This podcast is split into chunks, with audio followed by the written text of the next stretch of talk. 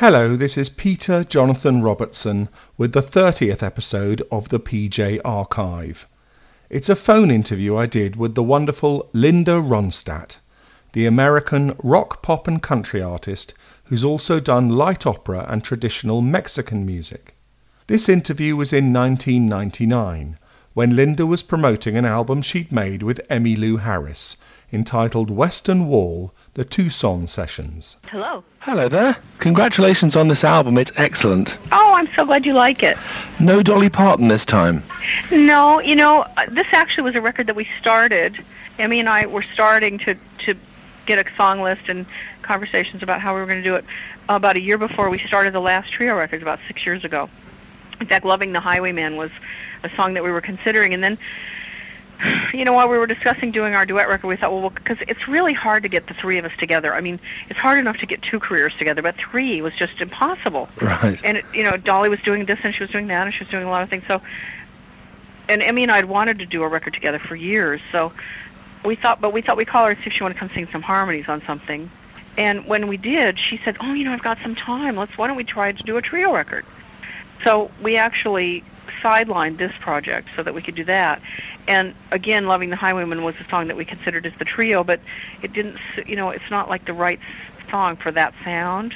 Oh, well, anyway, so we just, what we can do is on the trio, what we can do as the trio is we share a love of traditional music, and so there's a kind of an Appalachian three-part harmony style that we use that I just love. I just think it's a thrilling sound.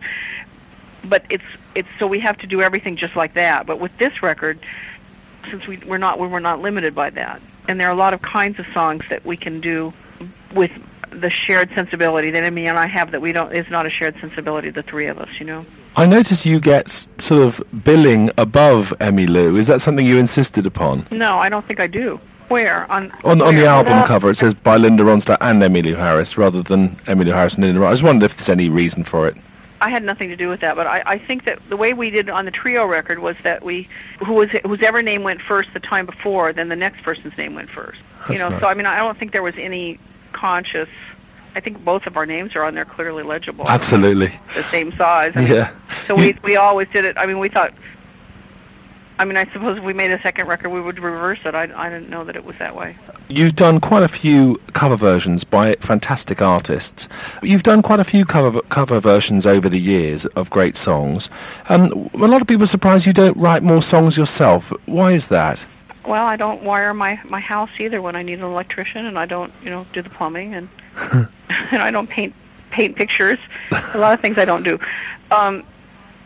It's always been odd to me that in the second 50 years they consider that a cover version. In the first 50 years of pop music, that, you know, Ella Fitzgerald would record a song by Ira Gershwin, and then Frank Sinatra would record the same song by Ira Gershwin, and then Rosemary Clooney would record it, and no one said, gee, you're doing a cover version of Ira Gershwin's song.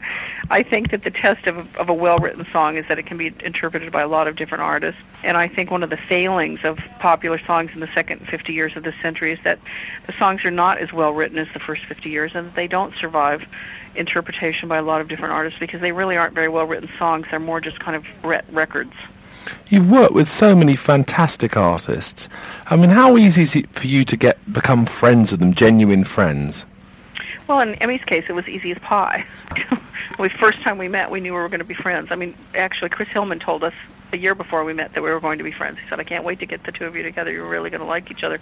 I was very eager to meet her, and when I first saw her singing, I was with Neil Young. We were in Texas. Neil and I were working someplace together, and we went over to see Emmy, who was working someplace else. And we were just knocked out, you know. So that began a long musical friendship that Neil and I had already begun, and that included Emmy over the years. You know, it's just, I mean, there are people that I admire musically that I don't think I'd want to be friends with. But when it happens to be both things, it's really a wonderful thing. And Emmy and I have shared a love of music that's rooted in tradition, and a love of musicians who can play their instruments very, very well in the living room. You know, that don't rely on banks of amplifiers and tons of technology in the studio. I mean, if you can't get your guitar out, or, you know, your fiddle or whatever it is, and do it in the living room, make it speak and make it sound good, it's just usually not something we're very interested in. Sorry, Linda. Oh, go ahead. Is it fair to say that your big break came with different drum? I don't know. I mean, I think my big break came when I got to leave pop music altogether and go sing, you know, Mexican music and American jazz standards, you know. So right. I got to really sing. I don't know about that stuff. I left home in Tucson and I went to California because I wanted to sing, not because I wanted to become a star, you know. In those days, in the early 60s, it wasn't, you know, rock and roll wasn't considered quite nice, you know. It wasn't. I remember thinking, gee, if I sang rock and roll, I have to sing in those weird places they play it in, you know. So it's not, music was what I was pursuing. It wasn't really a career. I mean, I have to say that I knew I would always sing. I didn't know if that's how I was going to earn my living. I think I'm right in saying you once toured with The Doors. I did, yeah. What was Jim Morrison like? Drunk. All the time? All the time. Oh, God. Did you like him? Not particularly. All right, okay. And you worked with the Eagles before they were famous, didn't you? Yes. Ray? Do you think you helped discover them in some way? I think that I helped put them together, but I think that, you know, what happened was that I was working in a band with Bernie. I was at the Troubadour, and I heard Don Henley play in a band called Shiloh, and they were playing a song that they learned off one of my records. And they had the arrangement exactly, so I hired him and his bass player because I had a tour to do. And I thought, well, they already know how to play it. But anyway, I hired their bass player and their guitar player and their drummer. Yeah. And Bernie, and then we went back out then we did something, and then we went back out on the road again. And I introduced Bernie to John Boylan, my manager at the time, introduced Bernie to Randy Meisner, and I introduced him to Glenn Frey. Mm-hmm. I introduced Bernie to Glenn Frey, and I hired Glenn. And when they were out on the road, and they started, Glenn found out that Don could sing.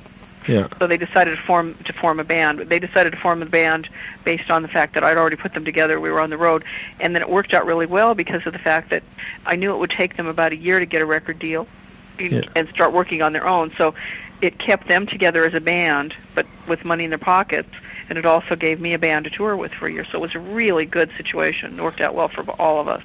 When are you going to tour the UK again? Probably never. I just don't mean to ever tour anymore. Really? You know, I've stopped touring really 6 years ago. Your parents are Mexican-German, aren't they? My father's Mexican-German. Yeah. My mother is Dutch, mainly.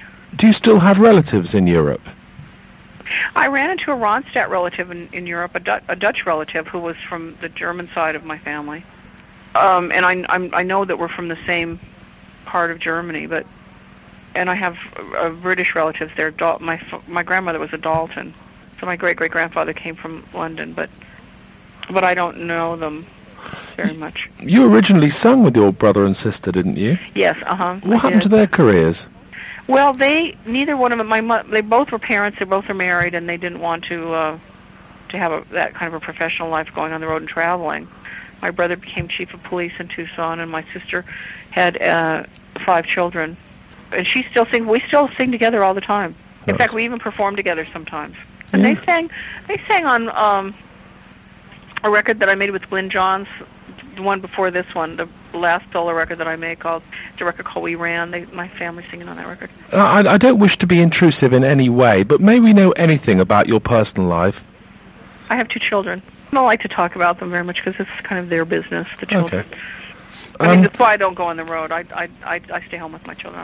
I'm a stay-at-home single mom. The longevity of your career, it's been so successful over such a long period of time. Why do you think that is? That was so nice about the way you asked. I appreciate it. That's all right. No problem at all. My pleasure. I just wanted you to know. I appreciate it. So anyway, continue. Thank you. Yeah, I was just talking about longevity in your career. Why do you think you have been so successful over such a long period of time? Well, I wouldn't know because the culture's so strange. I mean, I think there's always talent in the gene pool, and I think the culture validates things, in the way that the culture does. It's validating some, basically corporate consumerism right now. So, yeah. It doesn't have very much to do with art. But I don't know. I always did things that I loved, and I didn't ever consider whether they were going to sell. I just recorded them. They said to me when I wanted to. I mean, in 1980, I didn't find songs out of American pop culture that I was interested in. I just didn't find them. And I really had all of these things that were more I felt were more authentic to my singing style, you know, stuff that I had heard before I was 8 years old at my home in Tucson where I was growing up, like, you know, operetta and opera and my brother who was a boy soprano and a lot of traditional Mexican music. So in 1980 I just couldn't sing one more rock and roll song or do one more rock and roll tour. I just felt like I was dying artistically and I was just miserable. I hated it. It wasn't giving me any satisfaction whatsoever.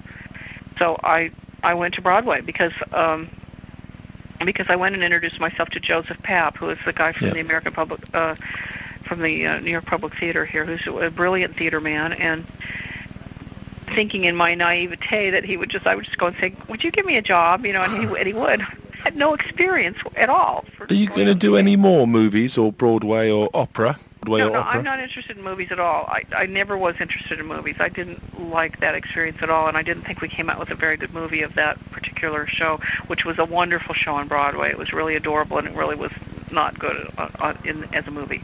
But it got me out of rock and roll, and I just thought, God, I'm free. And then when I was there in New York, I started becoming interested in American jazz standards, and I got an opportunity to work with Nelson Riddle, who is, you know, one of my main musical heroes, and I think he's one of the most important figures in this century in pop music. I think he kind of dwarfs everybody else. He and Frank Sinatra just kind of, and George Gershwin, you know, and those great composers of the first 50 years of the century, I think just kind of eclipse everything else that happened in the century. So I was really, really lucky to get to work with him. I started really singing when I started doing that, and then that earned me because that stuff was successful. It kind of earned me the right to do as I pleased, you know. And so I started doing Mexican traditional music, and I made a show of that and took it to that. I also took that to Broadway eventually, but I toured the country with that twice. The versatility that you've shown has made it difficult to categorize you as a musician. How do you see yourself as folk or country or jazz or opera? No, I just see myself as a singer, and that there are certain songs. I mean, we use art to help us identify our feelings and to process our experiences.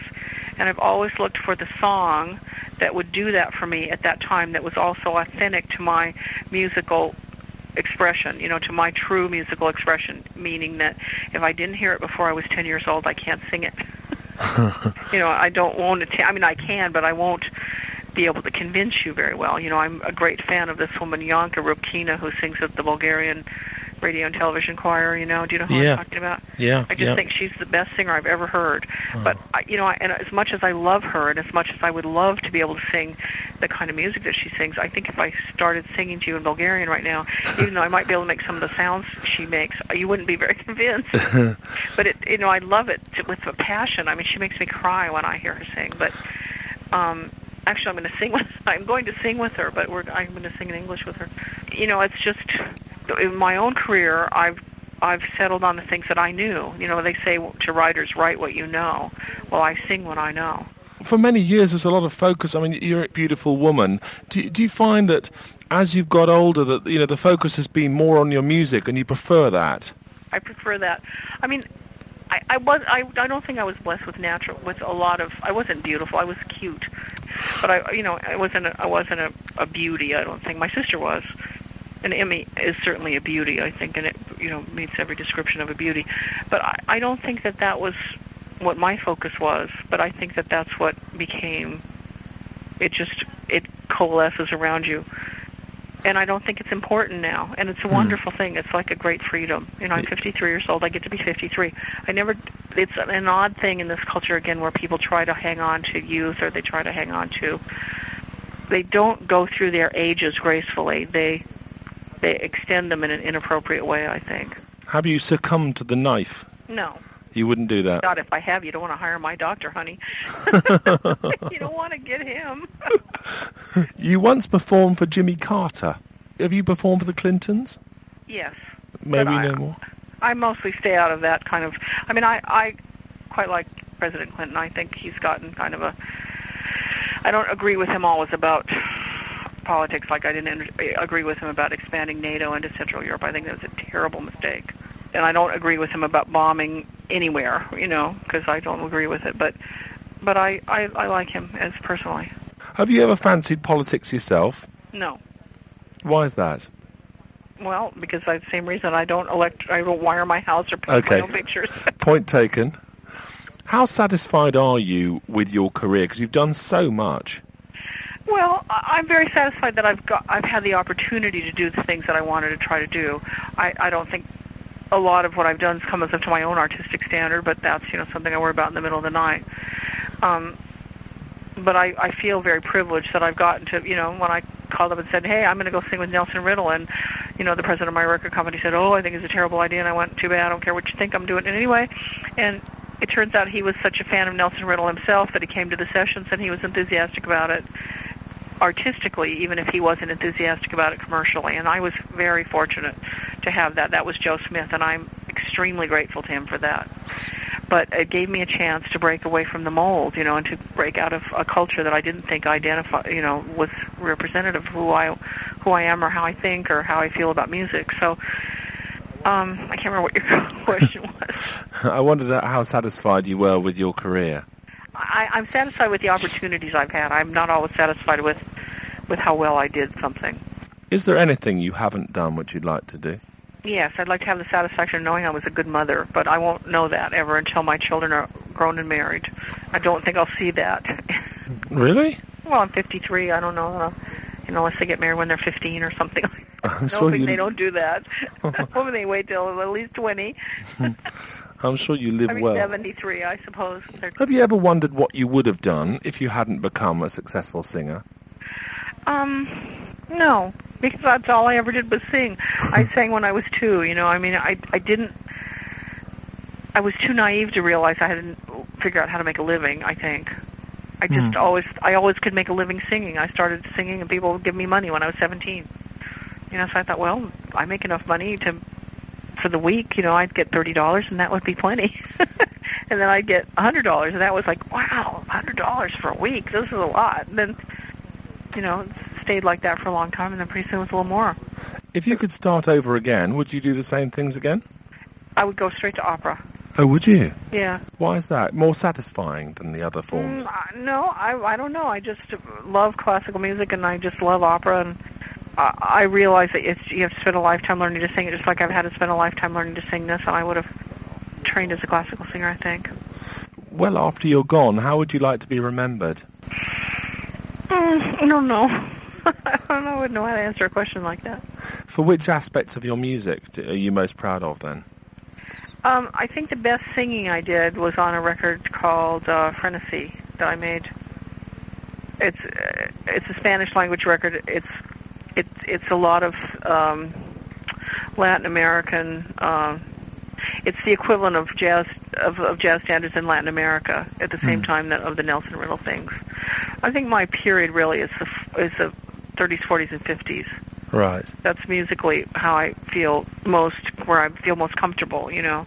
I mean, in terms of songs that are singers' vehicles and, you know, that I find the most satisfying. I like those. I love to sing in Spanish. You say that you won't be touring anymore, certainly not in Europe anyway.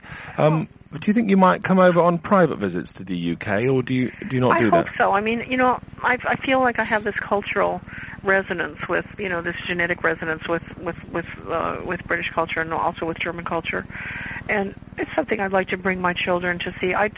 The problem is when you've traveled as much as I have, travel is never a pleasure. You know, Someone wants to describe travel as an expensive way to be uncomfortable. Yeah, good. And I think that pretty much sums it up for me. So it just depends. I mean, I'd love to bring my children. They're a little young right now to go out around and be trotted around to museums and looking at castles and. Traffic's gotten so bad in London, last time I was there was just tearing my hair out, you know, so, but I love London, I love it, you know, but it's just so full of traffic, so I live very quietly, you know, in a very small city, and...